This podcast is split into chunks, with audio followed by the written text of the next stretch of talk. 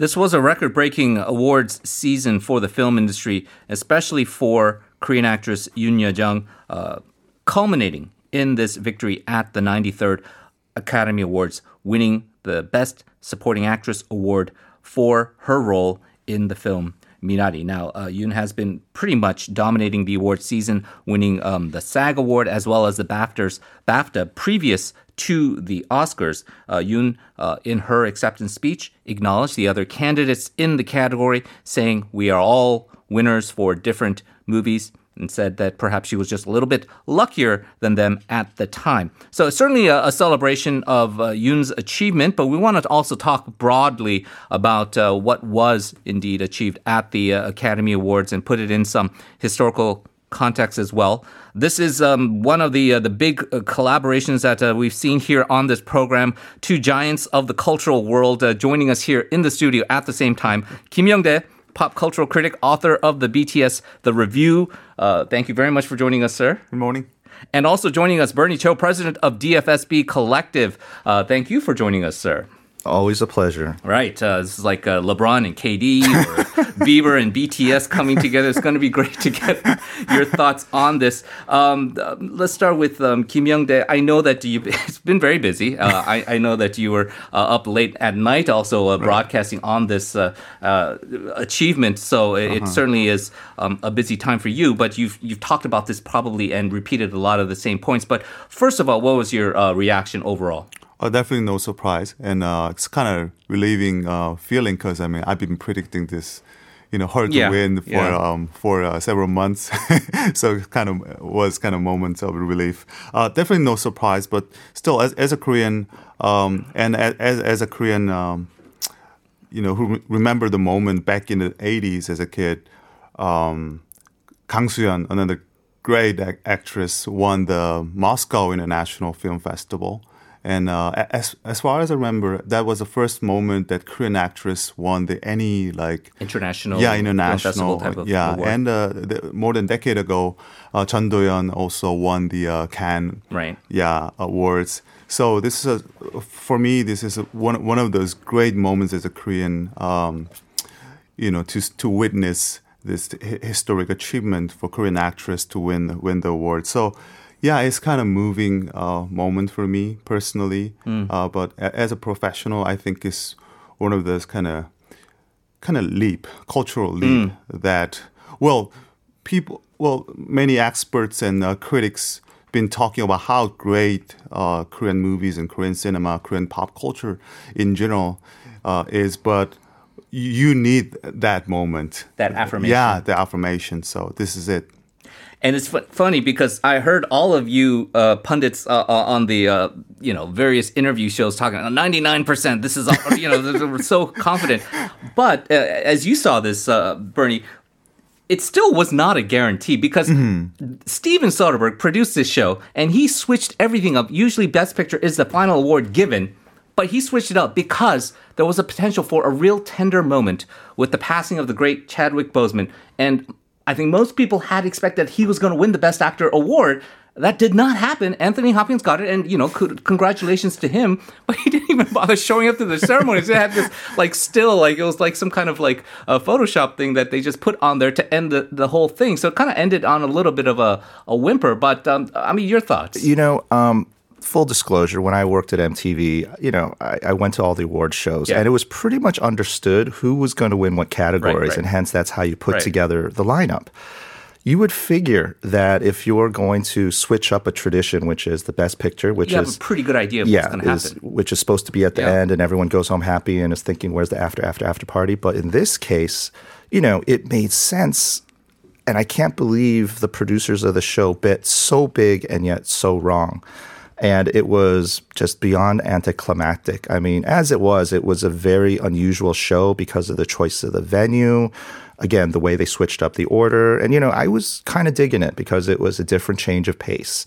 But, you know, obviously when the best picture was announced before the end of the show, I was like, ooh, what, what do they got lined up? And yeah. then, I mean, it fell beyond flat. I mean, I was silent for all the wrong reasons was literally silent Right. like a lamb because I saw Anthony Hopkins nice, nice just you know his it it almost looked like an in more in uh, in memoriam tribute Right, to right. Anthony Hopkins. But you know, credit where credit's due. Um, Anthony Hopkins, who was um, asleep at the time in the UK, had no idea he had won, and when he found out, uh, he gave a very beautiful uh, speech, um, video message on Instagram, which I thought was extremely fitting.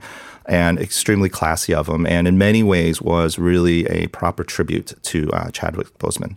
Right, and then that really is uh, there is a sense of sadness there, but also obviously a sense of um, euphoria and, and joy with Yoon Jung's victory. Traditionally, again, if, if you follow the history of the Oscars, the supporting actress actors are the first awards given. They kind of switched that up as well, and that would have been kind of an interesting kind of start the show off with a bang. But I think they began with screenplay or, something, some other award prior to that. You saw the acceptance speech, you saw her interactions with foreign media, um, and, and there's a lot been made about that also here in Korean media, how the foreign media has also been kind of very receptive and, and uh, uh, quite charmed by Yoon Ye Jung. How do you make how she has been able to handle this promotion circuit? Because that's also a very traditional part of this. Yeah, it- it's very interesting because last year at the Oscar, Bong Joon-ho and her uh, Sharon translator yeah. Sharon, Sharon Cho yeah, were the spotlight actually. Well, not just uh, on the show, but the whole th- throughout the whole like uh, Oscar campaign. But this year, the same thing happened, but for a very different reason. I mean, uh, well, honestly, I think the Oscar and the pop culture in general in the U.S., like like Grammys and uh, BBMAs, another show, they uh, they understand they have a um, lack of you know narrative like star power like issue big issues that like boom this whole thing up.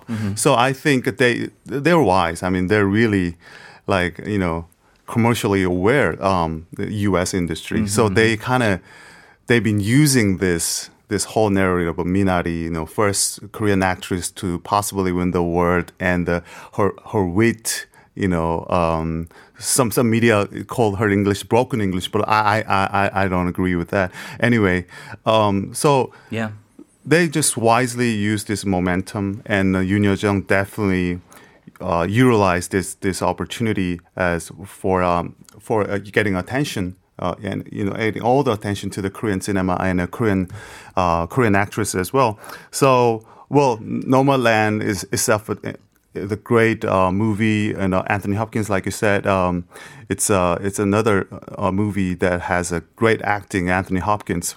But for this uh, Oscar award, you know, it's all all about Yoon Jung. You know, what what would she say? You Yeah. know, at the acceptance speech. Uh, so everyone's hoping that she will win, you know, only for that reason too. So I mean, she handled really well, and the acceptance speech is full of like you know, wisdom uh, of, of life, and uh, it, it almost like a kind of condensed narrative of her, her life as an actress, as a Korean woman who raised uh, two kids, you know, as a mother. Um, so it's it's a beautiful speech, and uh, I think uh, it's a it's a beautiful moment for um, revealing how um, you know Korean female and actress are um, you know so so valuable in, in this industry. I think uh, you made a great point last night about how it's not really about English fluency, like, oh, these $5 vocabulary words and being so smart and, and uh, using all this difficult language. It's about how eloquent you are in expressing Right. yourself. That is the real key. It's not about what kind of, um, you know, level your English is. Yeah, I mean, media is talking about her English skill, but it's not skill; it's personality. Yeah. It- the personality is just naturally flowing through Right. the the the English, the language. That being said, with foreign media, and I, I, it was the same time we keep talking about that one uh, anecdote when um, Tiger JK was told to dance the, the horse dance during the Psy crazes. They kept asking her about, oh, what's it like with Brad Pitt? Or what did she smell like? And, and, you know, she did come back with it. I'm not a dog. I'm not going to smell, but you know, it's, it's things like that. You kind of still wonder, like with you know how the, the perception of Korea is. Yeah, maybe it, it's gotten better, but still, there's still a lot of ignorance out there. Well, I think uh, in this case, I, th- I think it was less about ignorance, and I think it was more journalists just awkwardly trying to be as funny as her. And I think a lot okay. of these sort of kind of quasi witty moments, some worked and some just absolutely fell flat on their face. I mean, I think for a lot of people, I think. Um, one of the hidden heroes of Minari, and particularly with um, Yoon Yo Jung's victory, is the movie studio behind this movie, A24. Um, you know, they had hit a home run years ago with Moonlight, which was a very obscure art house movie. And get it another fiasco of an ending when they gave that out to La La Land initially, right? Exactly. So, but the thing was, is that with A24, you know, when I'd heard that they were behind this movie, I thought, ooh, they have a shot at, at going places because they had a track record. You know, Moonlight was a movie when it first got released, no one thought was going to be a contender, but by the end of the Oscar season, it was a heavyweight. And so, them putting that experience and expertise behind Minari, I think was, I, I watched the, the lobbying campaign and it was paced incredibly well from when the moment was re- the movie was released to the types of talk shows and interviews that they were sort of pushing all the different, um, you know, be it the directors, the producers, the actors, the actresses. And, you know, I, I think the buildup that they had for Yoon Jung, the pacing was just right. And, um, and I think for a lot of uh, foreign media and for um, Yoon Jung basically was not just known for her acting, but for her wit. I mean, at the BAFTAs, you know, that is a yeah. very prim and proper award show. And yet she figured out a way to just get people busting up laughing. And it's hard to top the BAFTAs, but she did it. And look, let's face it, if you're any warm blooded female on this planet and you have Brad Pitt five meters away from you, she had the audacity to publicly troll him. And yeah. that was yeah. just absolutely awesome. Now, obviously, once people found out why, because of the backstory that right. Brad Pitt was an executive producer, it all made sense. But for those who didn't know, they're like, wow, she went there. And it was an awesome moment. Yeah, I mean, speaking of Brad Pitt, uh, Yoon Jung is uh, kind of flirting with him and also becoming a kind of savage you know, yeah, yeah, mom, yeah. grandma at the, at the same, time. time. it was pretty. It was pretty funny to see, and and it, it just kind of indicated she wasn't starstruck by the moment itself, and she was really present there. Uh, again, I think a great point that you made is that this isn't necessarily the definitive work of her uh, story career. Mm, this wasn't no. her absolute best performance, but it was the performance that brought her mm-hmm. greatness to the entire world. It's like um, like Chu Yun We all love those old Chu Yun movies, right? Like Hard Boiled and, and all right. that, or or Jet Li, like Shaolin Temple. But for the American audience, it was like Romeo Must Die, or that uh, movie with Chu Yun King and Die, or something. And right. so they're seeing a more watered down version, and maybe this mm-hmm. is the case. But at the same time, the achievement is still something that can't be yeah, denied. I'm really glad because I mean it's, it's the same situation uh, for the Dynamite or BTS. Dynamite maybe is not the best songs, but it's widely recognized. And Yoon Jung Minari's performance is not probably not her best one, but still, you know, recognizable. I think it tells a lot because I mean, it really means that Korean, you know, this this whole like um, popular culture and soft power is really, really great. I mean. Uh, you know that itself is to be recognized by any international show, international you know awards. So yeah, I'm, as a Korean, I'm definitely really proud, and, and it really paved the way for yeah. um, upcoming movies and you know stars and that we, we know or we do not know yet.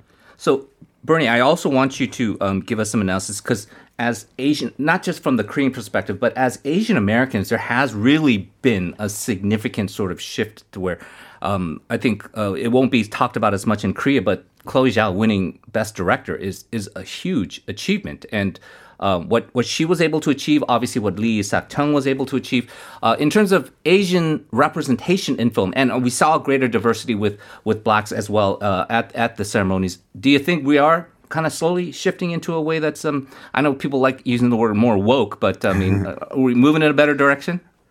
Oh, Henry, you're way too hip for me these days. Um, I would probably say, look, um, and if we just looked across the board in terms of who the winners were this year, the fact that we had three Asian, Asian American winners at the uh, Academy Awards is absolutely huge. We can't forget her. She's a Filipina African American, mm-hmm. and she took home the prize for the um, best song in a movie. And so just that accomplishment alone, and they also happen to be women. So if you're counting hmm. diversity, inclusivity, it was a good year. Yeah, for, Daniel Kaluuya. Yeah, and um, so you know, I think that uh, this is only the beginning, and I think particularly with this director. I think this was a very awkward way to introduce her to mainstream America because she has helmed the next big Marvel. The Eternals. The Yeah, Eternals. looking forward to that. And I yeah. think I always thought that that was going to be the movie that was going to make her household name. Not this one, but Nomadland. But now everyone knows who she is. And so I think when the Eternals comes out, and you know, again, we might not, we might not, we may have another proud Korea moment with uh, Ma Dong Suk, aka Yes. Don Lee, you know, um, sh- sharing the spotlight with uh, the former Mrs. Brad Pitt, Angelina Jolie. But I think um, the fact that uh, not just Asian, but Asian American stories have been validated a- as being compelling and more importantly, worthy of critical and commercial attention, uh, I think is not just a, a, a baby step, but really a huge step forward. Yeah. Funny anecdote. It has nothing to do with it, but I was when I was single. I, I lived in Yeoksam-dong, you know, small office style, and then there was a gym next door. So I joined the gym, and I was just working out. And, and we can we can tell. No, it's okay. But, but the owner of the gym came up to me and and said, "Hey, you know, I'm the owner of the gym. You know, if you need any help, I'm you know train you." And I was like, "I don't want no training, right?" And then I see him later. He's training celebrity. He trained um, Danny from God. Later on, I found out that guy, that owner of that gym, was Ma Dong Suk. This was before he got into the movies when he was a celebrity trainer, and then he blew up into this big household name. I was like, maybe I should have gotten that training lesson from him. you know, kept in touch. Um, final points on um, the Ye-jung historic victory, because again, it, the point was being made. It was part of the acceptance speech, but I think people forget the human achievement of this, not just the artistic achievement. Uh, from someone um, married to a celebrity, almost like a kind of Brangelina type of couple back in the old days, going through a painful divorce, and you can imagine back in that era how tough it was for the kids where the perception, especially with celebrity couples and all the gossiping going on, having to go back into the industry to work, being turned down from roles because maybe pressure from the husband's side about, uh, you know, certain things like that. And going up through those 20 years to be able to achieve this, it really isn't just an artistic achievement, but it really is a human achievement. Yeah, definitely. I mean, I still remember the days. I mean, she just came back from uh, from long years of um, absence after the divorce. You know, from and uh, she came back from United States yeah. and the first feature on the 사랑이 뭐길래, I think the drama, and uh, people still talk about it. That the divorce uh, unfairly you know, scrutinized her uh, for for that you know personal issues and uh, and all years you know that passed and she's become you know greatest actor on the planet. I mean, for this Korean American movies, you know, directed by Korean American directors. Uh, uh, you know, um, acting Korean grandma, and it's it's everything, everything surrounding this movie. You know, uh, is so historic, and uh, for for her, definitely, it's uh, it's not just. Well, I I really loved her um, talking about you know, I, I she doesn't want to talk about it is whether it's the best moment for her. You know, it, there's no best. You know, there's some some good moments, Yeah. but not best. I think it really tells a lot. in terms of your main takeaways, obviously there's the historic aspect of this, but it was also historic in the sense that this is a post-COVID Oscar award ceremony. Steven Soderbergh directing this is also kind of a big thing in and of itself. Where do you think the future of this lies? I know there's an emergence of Netflix and all these other kind of issues that are at play here, right? Well, I think one of the things that uh, I think the Academy Awards was able to tackle and wrestle uh, wrestle very um, eloquently is this uh, issue of diversity and inclusivity. Um, and for some reason this year, uh, no one was complaining about the representation, which I thought was was was great. So at least they have one huge elephant out of the room.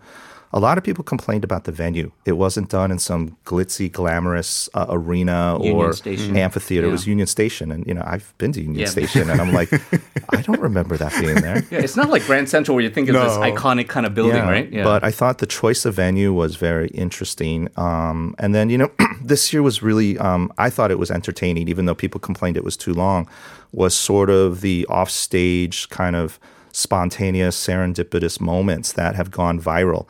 I know a lot of people were complaining that this was the lowest rated Oscars of all time or whatever.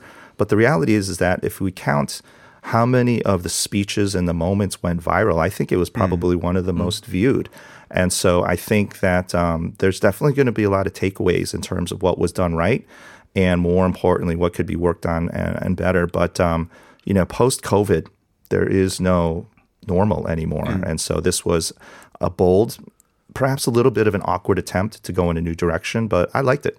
Yeah, I think we all enjoyed it. Obviously, uh, we as uh, Koreans and, and the historic win by Yoon Yo-jung also kind of uh, will remember this uh, for a very, very long time. Bernie, thank you very much. We'll talk to you on Friday for more hot takes. oh my God, that's just that's... uh, thank you so much for joining us as well. Uh, we you. are going to be uh, taking another short break. Uh, we're going to be coming back in part four of the program. We've got NK now, as well as a look at the economy with economic tutor. So stay tuned for all that. Taking us there is our final check of traffic and weather.